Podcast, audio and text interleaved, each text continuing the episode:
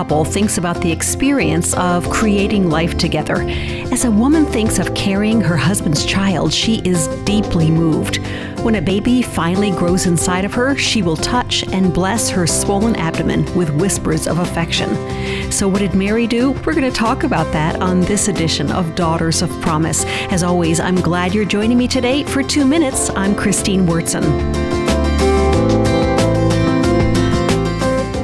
Wish I could go back about 2,000 years and be Mary's friend, don't you? I mean, for now, we can only guess what she might have spoken to her unborn child and also to the father of her child.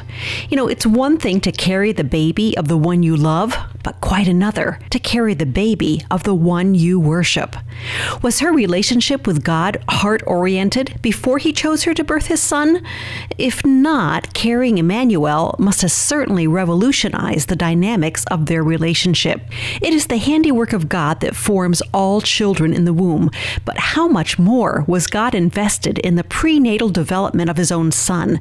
What did Mary feel during those nine months? Did her worship deepen? What did she say to Jesus? Jesus as she placed her hand over her womb. You know, might we have heard her whisper toward heaven, I can't believe I'm carrying your child.